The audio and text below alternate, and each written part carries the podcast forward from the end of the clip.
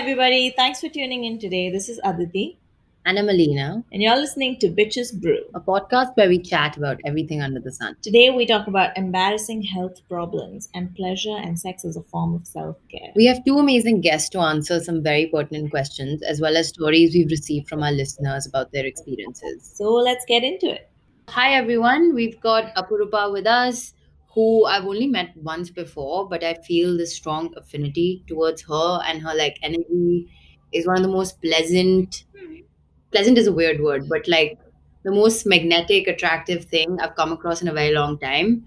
Uh, she also does really interesting work. She's a sex educator and she's a mental health first aider. She's been doing a series of sort of lives and you know important conversations around mental health, around wellness, around around self-pleasure. And that's partly the reason why we have her on this episode. So hi Apurupa, thanks for joining us.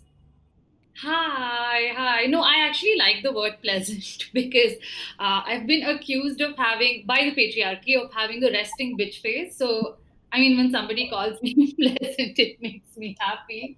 So, thank you so much. Uh, you really flattered me there. Uh, I'm, I'm at the core. Uh, I'm of myself. I'm just really an insecure little person, queer woman who really suffers from imposter syndrome. Right. So thank you so much. It was nice to hear that introduction. I mean, maybe this is a bit of a generalization. I'm not qualified to say this, but the more authentically you come into your work, I think mm. the harder the backlash is around you, which, you know, can make you doubt yourself a little bit. Um, and I think all of us struggle with that time and again. True. Um, true. Can I do an episode plug? Because we had one episode where we were discussing free work, where this was a very recurring theme. But kind of just coming back to the focus of this episode, why don't you start by telling us a little bit about how you arrived here and why is this important to you? Hmm, sure, sure. It, it's been an interesting journey for me as well, because I used to be a corporate lawyer. Uh, and I, I studied law. I did my master's. I did that for like six years of my life. Um, and I, I did work kind of in the space of gender and sexuality on the side always, but never fully like I'm doing now, because I, I never knew that this was an option. I never knew that I could, A, that it was acceptable, and B, that I could make any money off it. Uh, yeah, I, I think it actually took, I, I mean, trigger warning, I'll talk about like my mom's breast cancer, but yeah, so it, it actually took for my um, mom to fall really sick and for me to then kind of reevaluate my life's decisions, right? And to and to really ask myself, what is it that I want to do with my life? So in, in my head, it's it's like a very natural transition from like what I've always wanted to do to me just coming into my own as, as a woman and as a feminist and as a sex positive person, as a queer person. Um, and it, it was just a very natural transition for me. But like when I talk about my journey to people, like it's quite... It's quite the dichotomy, like you used to be a corporate lawyer and now this is what you do with your life. Uh, how does that work, right? But in my head, it was a very smooth transition. Tell us a little bit about what is the work that you do. So, um, I mean, initially I started off working with adolescents, basically young people, uh, also like younger as well, right? So basically young people between the ages of six and eighteen. And their parents and educators to kind of talk to them about like puberty, to talk to them about um, sexual changes that they may be going through, masturbation, porn, um, the sexual act, sexting, um, what is the right age to get intimate, their rights, et cetera. But um, I mean, once I put myself out there as a sex educator, the kind of questions that I just started receiving via email or like random friends and acquaintances from the past would text me and um, yeah, they'd ask me like, very personal and intimate questions. And I mean, you you call me magnetic, so maybe I, I do have that very safe personality.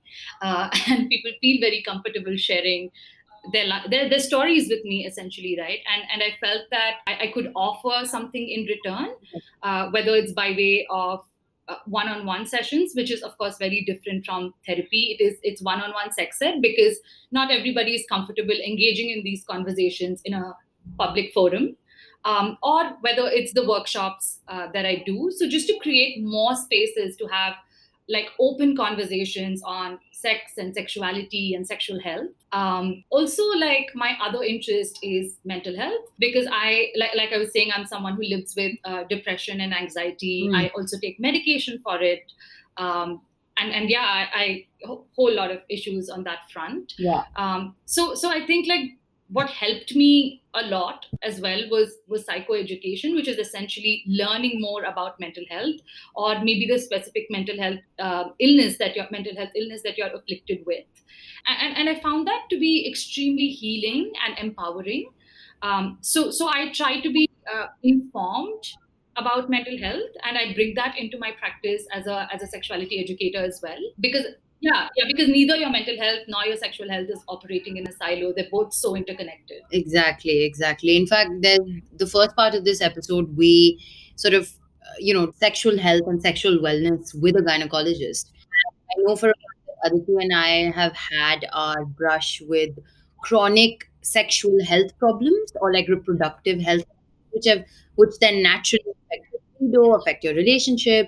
There's a lot to navigate there. It isn't as simple as popping antibiotics, you know. So I wanted to talk to you a little bit about self-pleasure, you know, still very much foreign concept to a majority of the population, right? So uh, why, firstly, why do you think that is? Like, why do you think there's still so much shame attached to the activity? And to a large extent, the fact that women are fashioned to be the recipients of desire, how do you even begin to dispel that kind of narrative? No, I hear you. And and it's it's very systemic, which I'm, which I'm sure you agree with as well.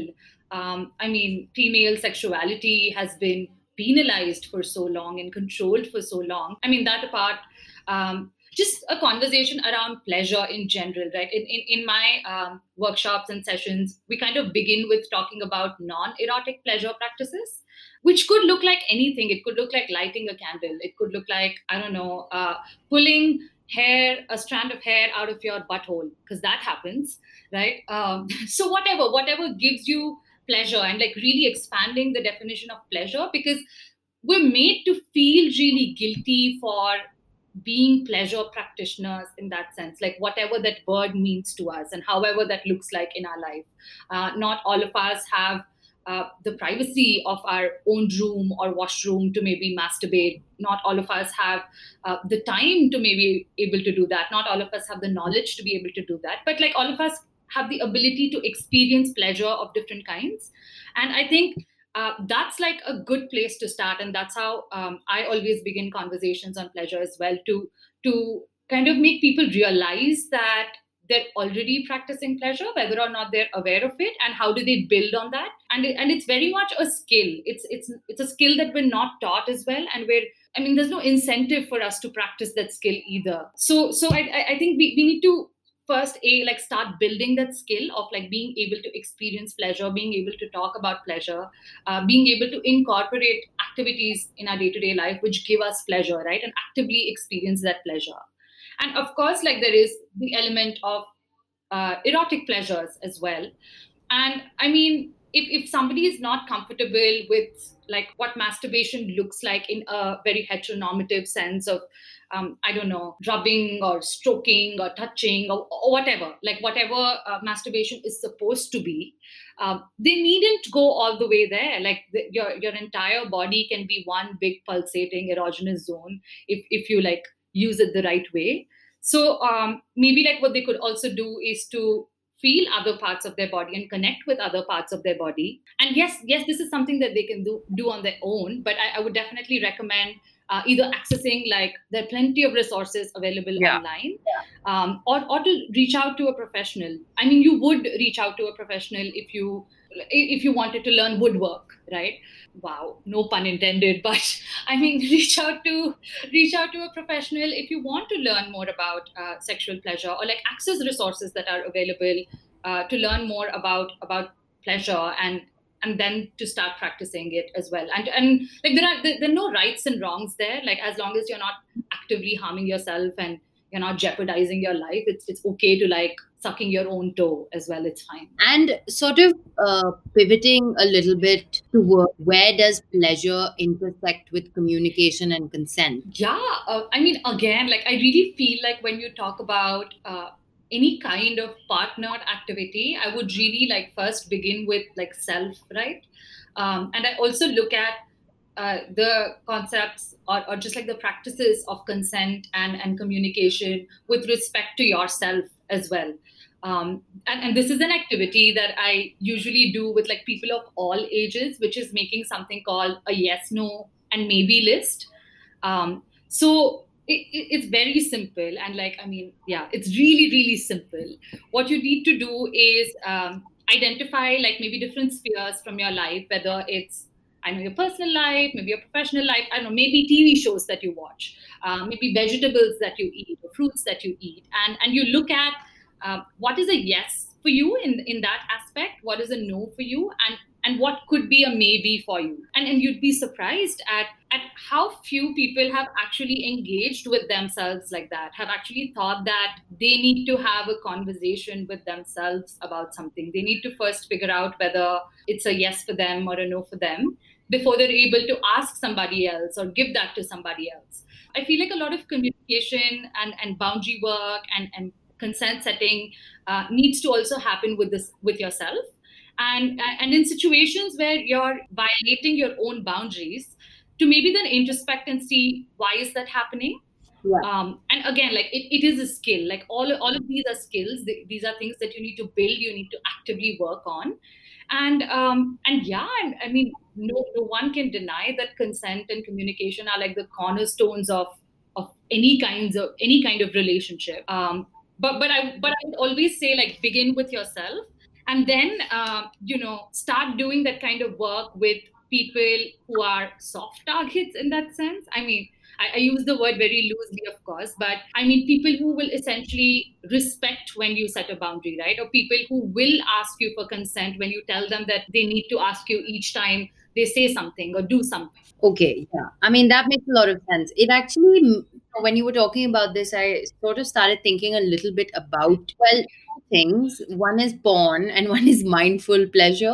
A huge part of my per- personal sex education, purely because I come, I'm a product of the Indian education system, has been porn, has been the internet, has been experiences with other women, especially when we were younger, right? Like when we were like just whatever, young teenagers, just getting in, getting out there, having our first experience ever, so on and so forth.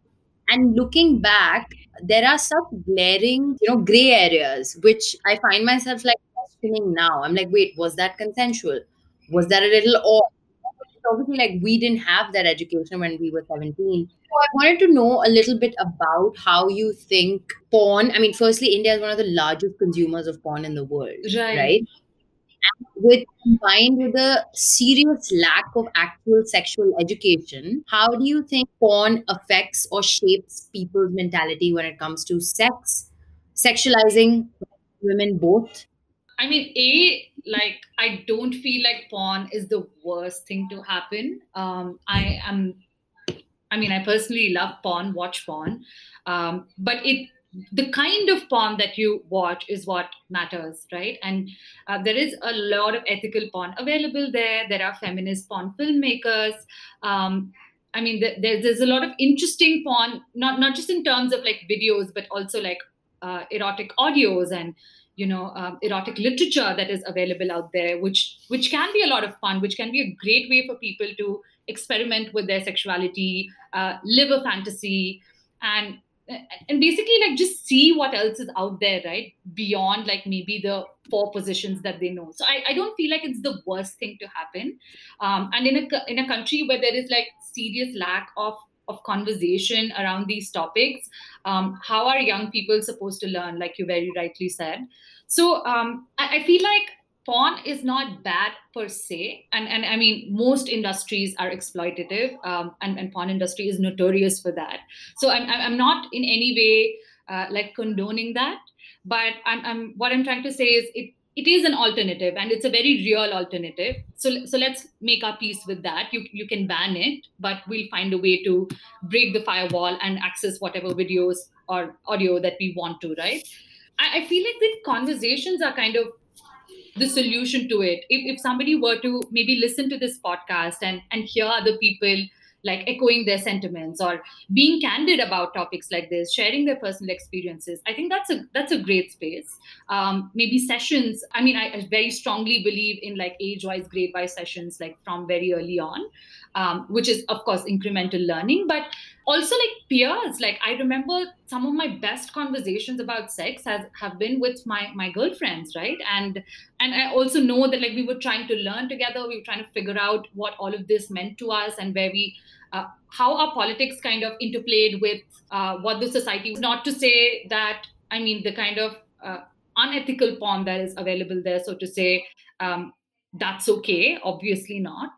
But I mean, I don't know. I, I feel like banning porn is not going to serve anybody. And and the other the other piece that you brought up about like consent and um, you know how m- maybe porn also influences people to take to not take consent so seriously. Um, again, like consent cannot just happen in sexual situations. If we are a culture where uh, social consent, we're not so big on social consent. It's not going to translate into other aspects of our life. Like we don't think twice before like ruffling a baby's hair, right? Like we wouldn't ask a parent, we wouldn't check, we wouldn't ask the child if that's okay. We we force our affection on, on little children when, when they're clearly uncomfortable. Uh, we screenshot chats and we we share it with people. We um, you know click pictures and tag people and don't necessarily check with them if they're comfortable with it or not. Like consent has to permeate all aspects of our life and it has to begin in social situations first and foremost. I think what I wanted to know a little bit more about is like mindful pleasure. A lot of the things you said about consuming porn is also essentially mindfully consuming content, right? Where you actually check yourself if something is resonating with you, which uh, about it could be so subjective, right? So somebody might consume something that's been shot under circumstances which were coercive.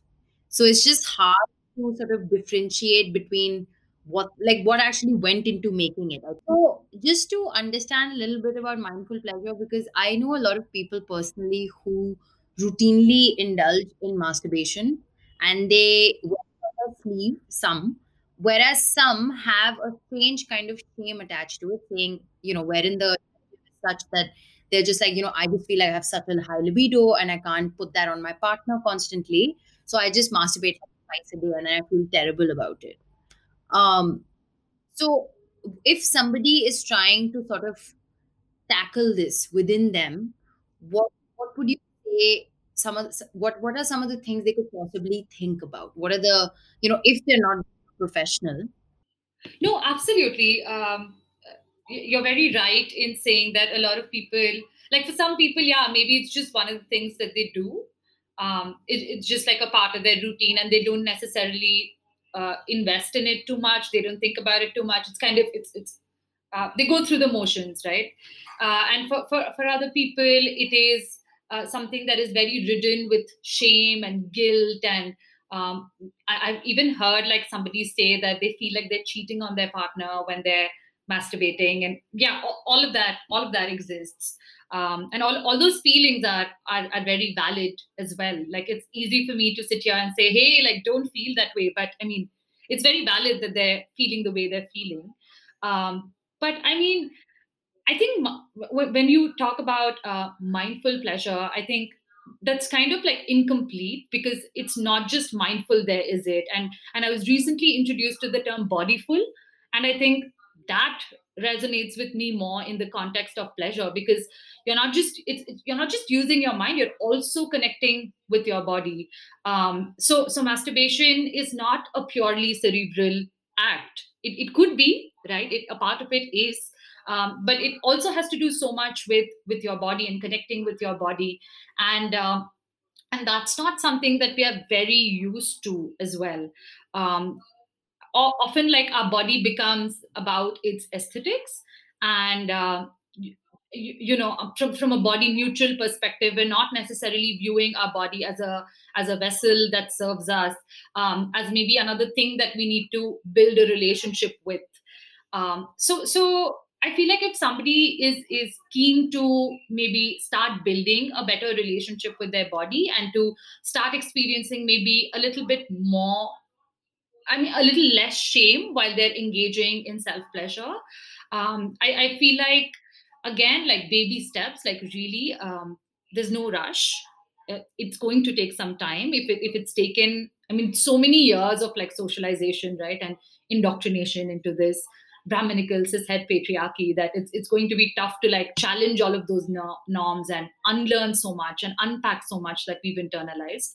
Um, so so I feel like, yeah, baby steps, start small. If it is easier for you, and it often is, by the way, to do it with another person, um, you know, start exploring your body differently with another person, that's also fine. If you're not fully there to start exploring self-pleasure, that's absolutely okay. Uh, start like engaging uh, with other people a little bit more authentically.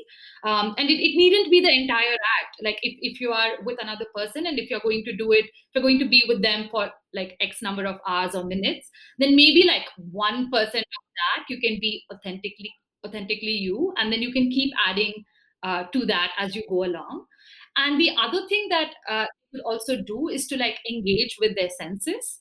So um I mean, often like masturbation uh, or, or like self-pleasure for that matter just like boils down to, you know, using one organ or a toy or whatever to kind of just stimulate one part and and, and to leave it at that, right?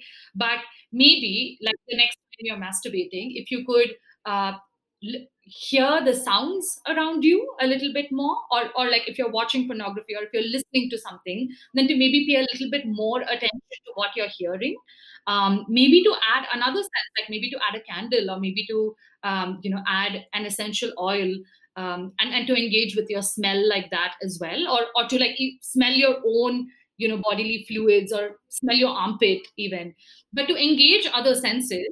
And that can also be like a very grounding experience while you're while you're engaging in self-pleasure. So yeah, so that, that would be a good place to start. Do not get overwhelmed. You don't have to get it right the first time or the hundredth time. It is a process, and it is it is your journey. Like you don't have to, again, like capitalism, right? Like we we feel like we need to be good at everything we do, um, but you really don't. And the fact that you're trying and thinking about it is is wonderful. Yeah, yeah. Oh my God, that sums up a lot, actually. Like follow up question. Um, so I guess what I wanted to understand a little bit, and this is more out of curiosity, is when you are sort of teaching younger children about sexuality and about exploring, what is the response like? And I'm only asking because I feel like as adults, we have a lot more, like way more guards up than perhaps a child would. Yeah, yeah.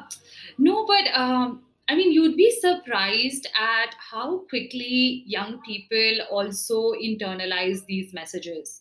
Um, I mean, a lot of kids, right, love touching their genitals, um, especially like kids with male bodies will hold on to their penis as like an act of like comfort.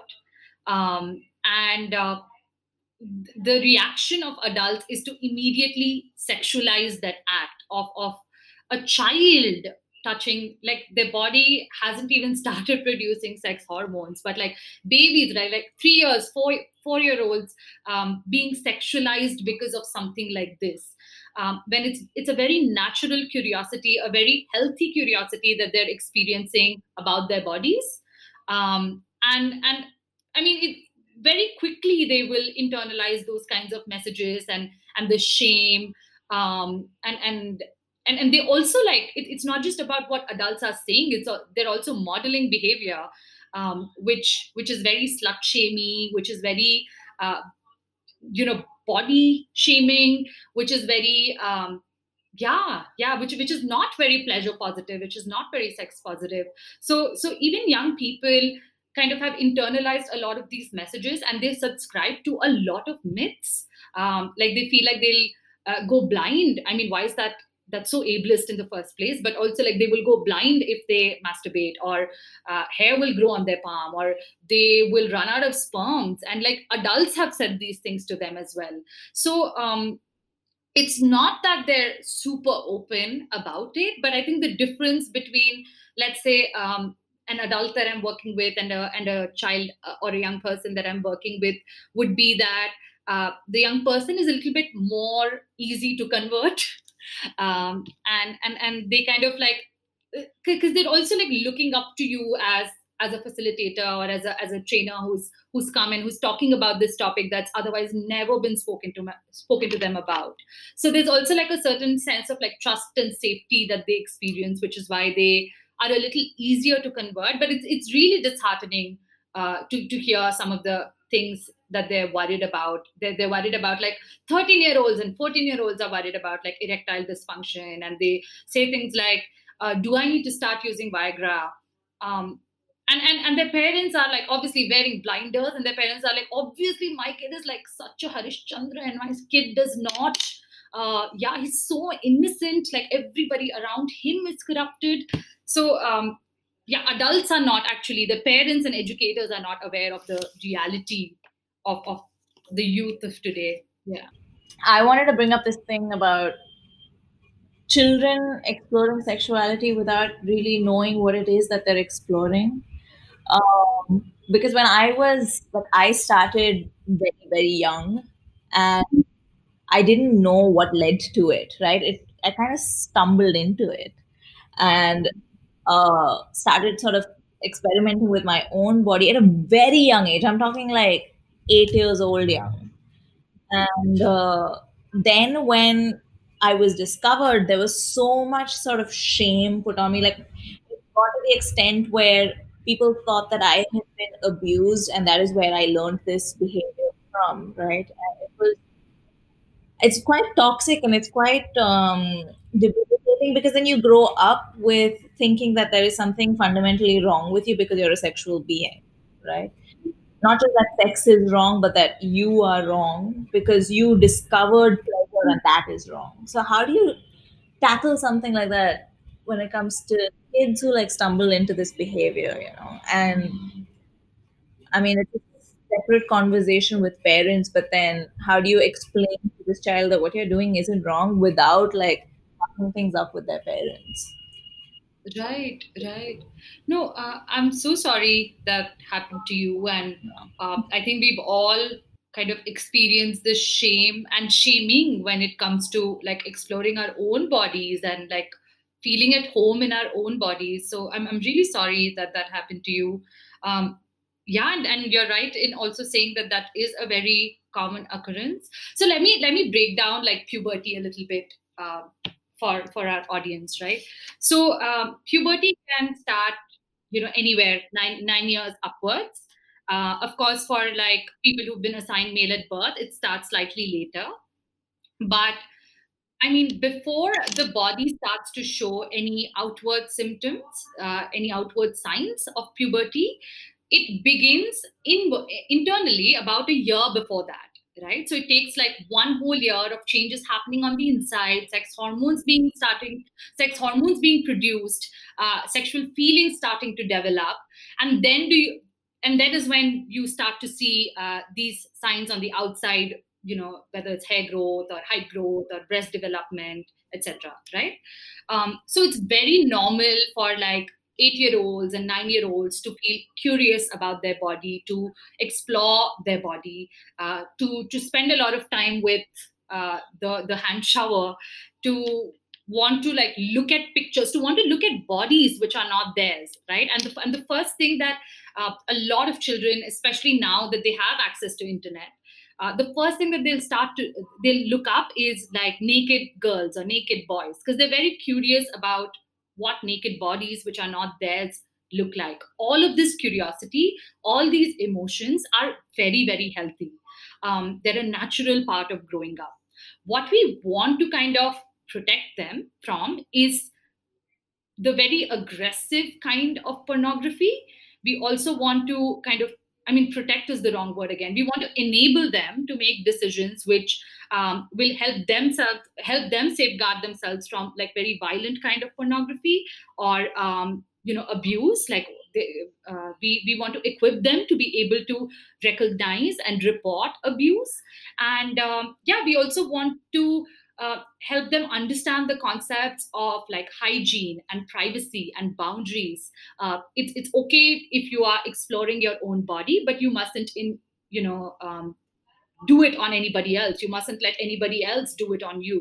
So so we need to kind of safeguard them to explore themselves um, in in a, in a healthy manner in that sense.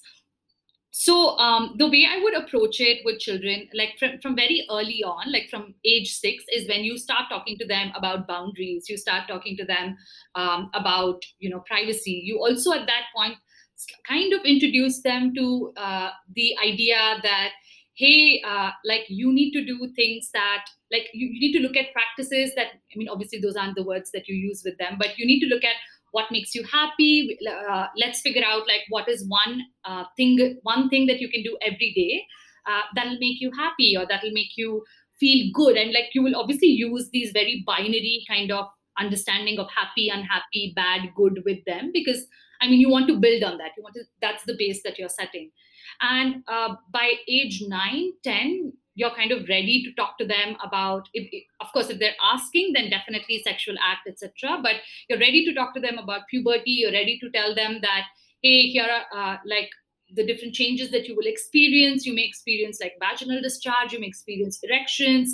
Uh, these are all the parts of your genitals. I mean, when they're slightly older, by by twelve, thirteen, you're, you definitely have to talk to them about masturbation. You definitely have to tell them Um, the pros and cons. You have to tell them how many times can they do it a day, because that's one of the most frequently asked questions. And I mean, few times a day is also healthy, right? It varies from person to person. So, I mean, you you have to, um, and, and it's so irresponsible and violent and toxic that adults do not have these conversations and actively deprive young people of information that could potentially save their lives. Um, yeah, yeah. I mean, it's a bit of a segue, but I wanted to talk a little bit about slut shaming and particularly of young women, you know, young women who might be more sort of sexually proactive or whatever. You know, like I know that in all of my personal relationships and uh, not necessarily with friends, but more with like the men in my life, I have dealt with a lot of slut shaming. And as somebody who grew up, like I had fairly progressive parents in that sense that they did give me a fair amount of sexual awareness and, you know, made me aware of um, sexual health and things like that. Um, but the slut shaming sort of started from a very young age where if you're somebody who's okay with like talking about sex or you're okay with talking about even things like kissing, you're, you're seen as somebody who's disgusting and that kind of follows you through your life. So I wanted to chat a little bit about how do you tackle that in, you know, say personal relationships. Um, do you simply cut off from that person or is there a way for you to educate people? I don't know. Like, I don't really know where I'm going with this question, but. I... No, and it's very valid. It's such a valid question. And like, yeah, I have been slut shamed my whole life, even more so now. When people know that this is what I do for a living, uh, I'm, I'm shameless, I'm disgusting, I'm corrupting people, all of that. Um, great. Yeah, please hate me. Uh, but um, yeah, slut shaming is very real. It begins very early on, like you said. Um, I, I remember uh, this, this person in my school being shamed for not wearing a bra. Uh, like they were not very developed at that point of time. So they chose to like wear one of those vests and like they were, sh- they, um, it, it's a, it's, it's a tough situation to be in, especially like when it's, it's somebody who's, who's close to you. Um, let's say they're a friend or they're a partner or they're a family member who's, who's slut shaming. Uh, some relationships like kind of are there in your life. Like I, my parents, for instance, like, They they don't really know my life fully. So like they think like I'm a good girl, um, good girl, quote unquote, right? Um, but uh, like everybody else, like everything that they see around them, like they will they will slut shame. So my parents are not somebody I can, or I don't want to like personally get rid of my parents, right? Uh, so um, I mean, I think like I I have tried to have conversations with them. Um, I've tried to like deconstruct like where this notion comes from. Um, but like, I mean, it it's, it takes a lot of patience and persistence uh, to get through to the other person. And if somebody wants to make a choice of like cutting off from somebody, and I've done that too, like I've fully ghosted like a few friends because um, I know their judgment on certain things, and just like very homophobic, very toxic friends. And I've I've just been like, yeah, okay, fine. You know what? I, I, I'm not, I can't do this with you. I, I don't have it in me to put that kind of effort with you. So I'm not going to even bother. Um, and, and there have been friends who I have like maybe had a few conversations with, and they've kind of understood where I was coming from and, and respected my point of view. But um, I feel like both are very valid choices. If you if you want to like fully cut off from a person because you feel like your values don't align and they're never going to understand where you're coming from because they live in a completely different universe, then yeah, it's it's okay to cut off from them. And uh, finding other spaces and other communities which affirm you and which affirm your identity. And uh, I mean, personally, I've I have reclaimed the term. I'm I'm slut and proud. And uh, yeah, yeah, and and that comes from, like, surprisingly, a lot of Black feminists uh, initially, right? Like when, when I saw them owning their bodies and owning their sexuality, um, it, it gave me the strength to to reclaim that term. Uh, so so yeah, yeah. How do you deal with it? It was difficult for me, I think, because it tied in so much to my self-worth. And for the longest time, I then even had trouble being sexual or seeing myself as a sexual being, because I thought of it as, even though like my education has been the opposite of that, like I've always been told to, like, like by the people close to me, um, I've always been told that it was okay to sort of um, have ownership over your body and have ownership over your sexuality in moderation, um, what I've been told. But despite that, when, say, like when a partner did slut shame me, it was so debilitating in so many ways. So it was really, really, really difficult to recover from that. Um, it took a long time, I think, to recover from that, because the impact of something like that, because it's not just that you're a sexual person, right? It's just, it ties into every aspect of you, the way your body is, the way you think, the way you do things, the, the kind of work that you do, everything. You know, and then you start questioning all of your actions. You even start questioning what people in your building are thinking of. So it it has very far-reaching implications. Um, and I really want to sort of bring that up on this particular episode, because especially since we're talking about pleasure as a form of self-care, and we've touched upon the taboo that surrounds pleasure, but because there's such a negative connotation, you can be the most free-thinking person on the planet, but when it hits you, it can be incredibly debilitating. Oh, absolutely. Um, and I mean, even in my case, like I am definitely somebody who really embodies and believes in everything that I'm saying. But um, it took for like one comment um, that somebody posted on my Instagram about Uh, yeah, I don't know, very slut-shamey comment, right? Uh, for me to completely unravel and feel like, is that really true? Is this all a farce? Am I actually, um, yeah, just a nymphomaniac, just trying to uh, find an excuse for the emotions that I'm experiencing? So, so yeah, so I both can exist. Like you can both be empowered, and you can also continue to suffer at the at the hands of like these very real, systemic, uh, deep-rooted issues. Yeah, yeah. I mean, it's interesting because, like, even when you're having these conversations, for example, with like casual sex partners, like where like the idea of respect mm. comes in.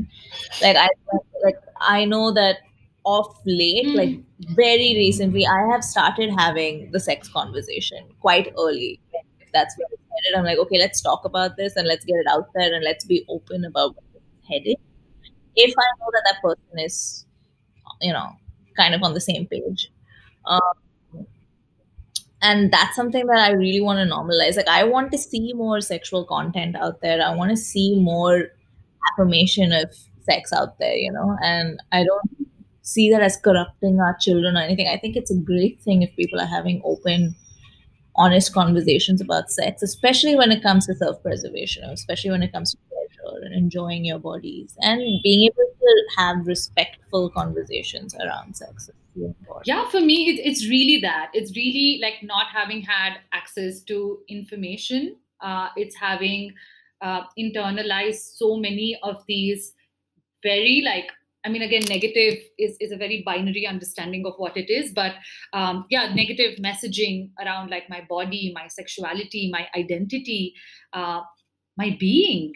Um, and, and for me, too, part of my journey of healing, part of my uh, journey of like taking ownership of my body, like you like you rightly said, w- came from creating those spaces for, for other people and having conversations with other people and creating communities of care. And uh, yeah, yeah, to what I did not have, I, I wanted to create, and I wanted other people to have that as well, I think. It makes me sound like, yeah, yeah, it, it's, it, it is very self-serving. That's where I'm coming from. I have so many things to ask and add, but I don't know how to sort of funnel them, because I've dealt I mean, female sexuality has always been such an enigma to me, because on one hand, you want to reclaim it and you want to celebrate it and you want to be able to do what you want with your body. But on the other hand, you're just dealing with so much shame, and, you know, female sexuality sort of ties into every aspect of your life. And, you know, for the longest time, I was made to think that even if I accept my body, even if my parents do, even if my partner does, society at large is going to constantly minimize me, constantly make me feel like, you know, I was worthless because I was somebody who was okay with being sexual. And so I, I really want to put it out there that it is okay to be sexual in whatever regard, as long as there's two consenting, consenting adults involved. Like, yeah, go for it, go have fun. Don't let people take advantage of you, you know, like. Yeah, yeah, absolutely. And and in fact, like, um, A, like communication is a really huge part of uh, any kind of like sexual health and wellness uh, session or conversation or whatever. Like it, the minute you talk about sexuality, like communication is also like a big part of it. And I actually actively give people, like sit with people and help them figure out scripts as to how they uh, want to have that conversation with somebody else. And I mean, I mean, I'll, I'll share some of the things that I, I tell my clients. Um, it is to like, A, like keep the language as, as natural as it feels for you. Um, it's absolutely okay if you want to say sorry, thank you, please a million times. It's fine. It's okay if you want to say, I'm so sorry this happened, or I'm so sorry I'm not able to say this. That's absolutely okay. If you want to have the first conversation via text, that's that's okay. If you want to do it via email the first time around, please do that.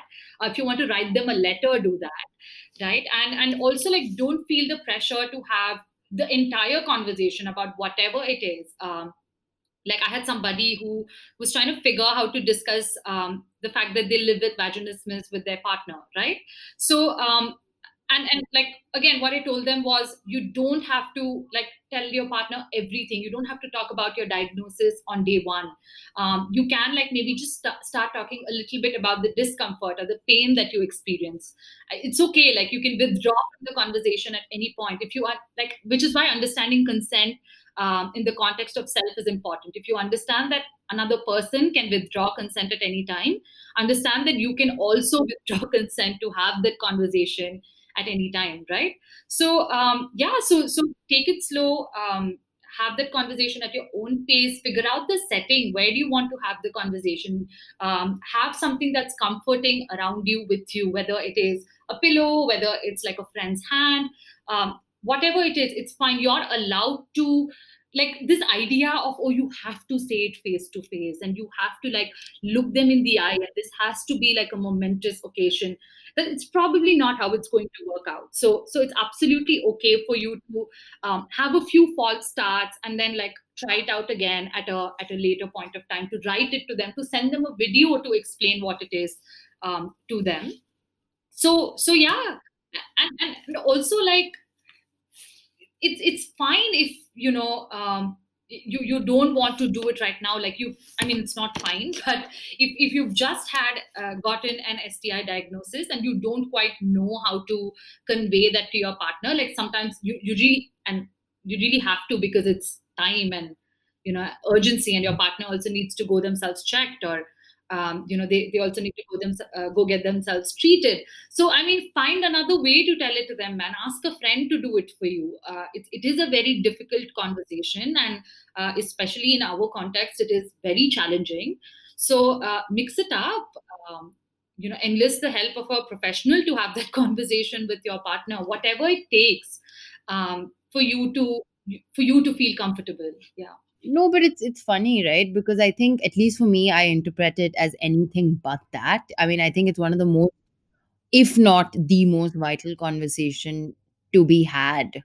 Um, and maybe that's just my own bent of mind, but I do think it intersects a lot with all kind of identity and so much of self-perception and self-worth, which then can lead to so many other problems that, um, yeah, particularly even yeah I mean particularly for women. Yeah, but also I would kind of include men in the gambit as well, you know, because with the whole hyper masculine, uh, you know r- trying to achieve a sort of very, like, media idea of masculinity is, like, harmful for everyone, especially men, right? Like, women. No, no, no. I, I- I completely hear you, and the and the kind of conversations that you both have been having otherwise as well. Um, it, it's no, we're just a very small slice of the society, um, especially like in the Indian context, that is kind of challenging these norms. Um, and and also, like, I mean, medical professionals are. I mean, that is not to question this gynecologist um, at all, right? It, she's she's not wrong at all in what she said. Um, scientifically, sure, it may be true. But I mean, also look at it this way. Who are the people who are writing these textbooks? Uh, who are the people who are teaching in these colleges, right? Where, like, who are the people who are dominating um, th- these larger systems of, like, medicine or science or research? Um, it's either like your cishet male, it's your cishet, uh, your, your cishet savarna male, or cishet white male, right? Old people, um, and and definitely not people who are queer affirmative in that sense. So if if if the norm for so long has been that, like, one of the primary purposes of a vagina is the sexual is the penetrative sexual act with a penis, right?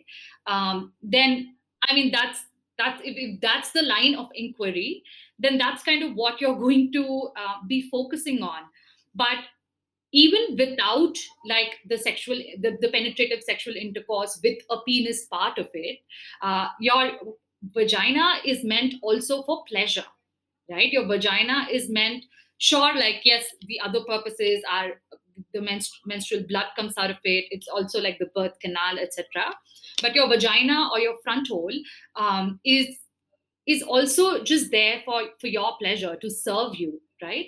So um, I mean, sure, one of its primary purposes, we can then say, is is pleasure, whether it's of penetrative kind, if that's what, you know, floats your boat. Yeah, sure, uh, go for it.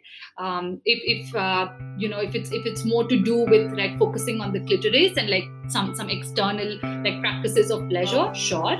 Uh, if that's not something that you want to do with your vagina at all, that's also absolutely okay. Like, if I don't want to, for instance, one of, one of the primary purposes of my hand is picking up things. If I don't want to pick up things, right, at all, um, I don't I don't pick up things with my hand. Um, that's not going to make my hand any less of a hand. It's not going to reduce its functionality. My hand is not meant only for picking up things. Uh, sure, I have opposable thumbs for those reasons, but um, yeah, that's not all that there is to it.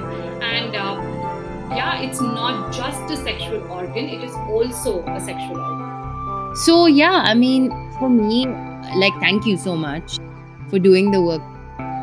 It is really inspiring because we need it, right? Especially in a country like India, now that we're heading in a more sort of conservative direction, modern, quote unquote, modern woman, I feel, I feel so vulnerable because I'm like, am I going to be allowed to be myself in the near future?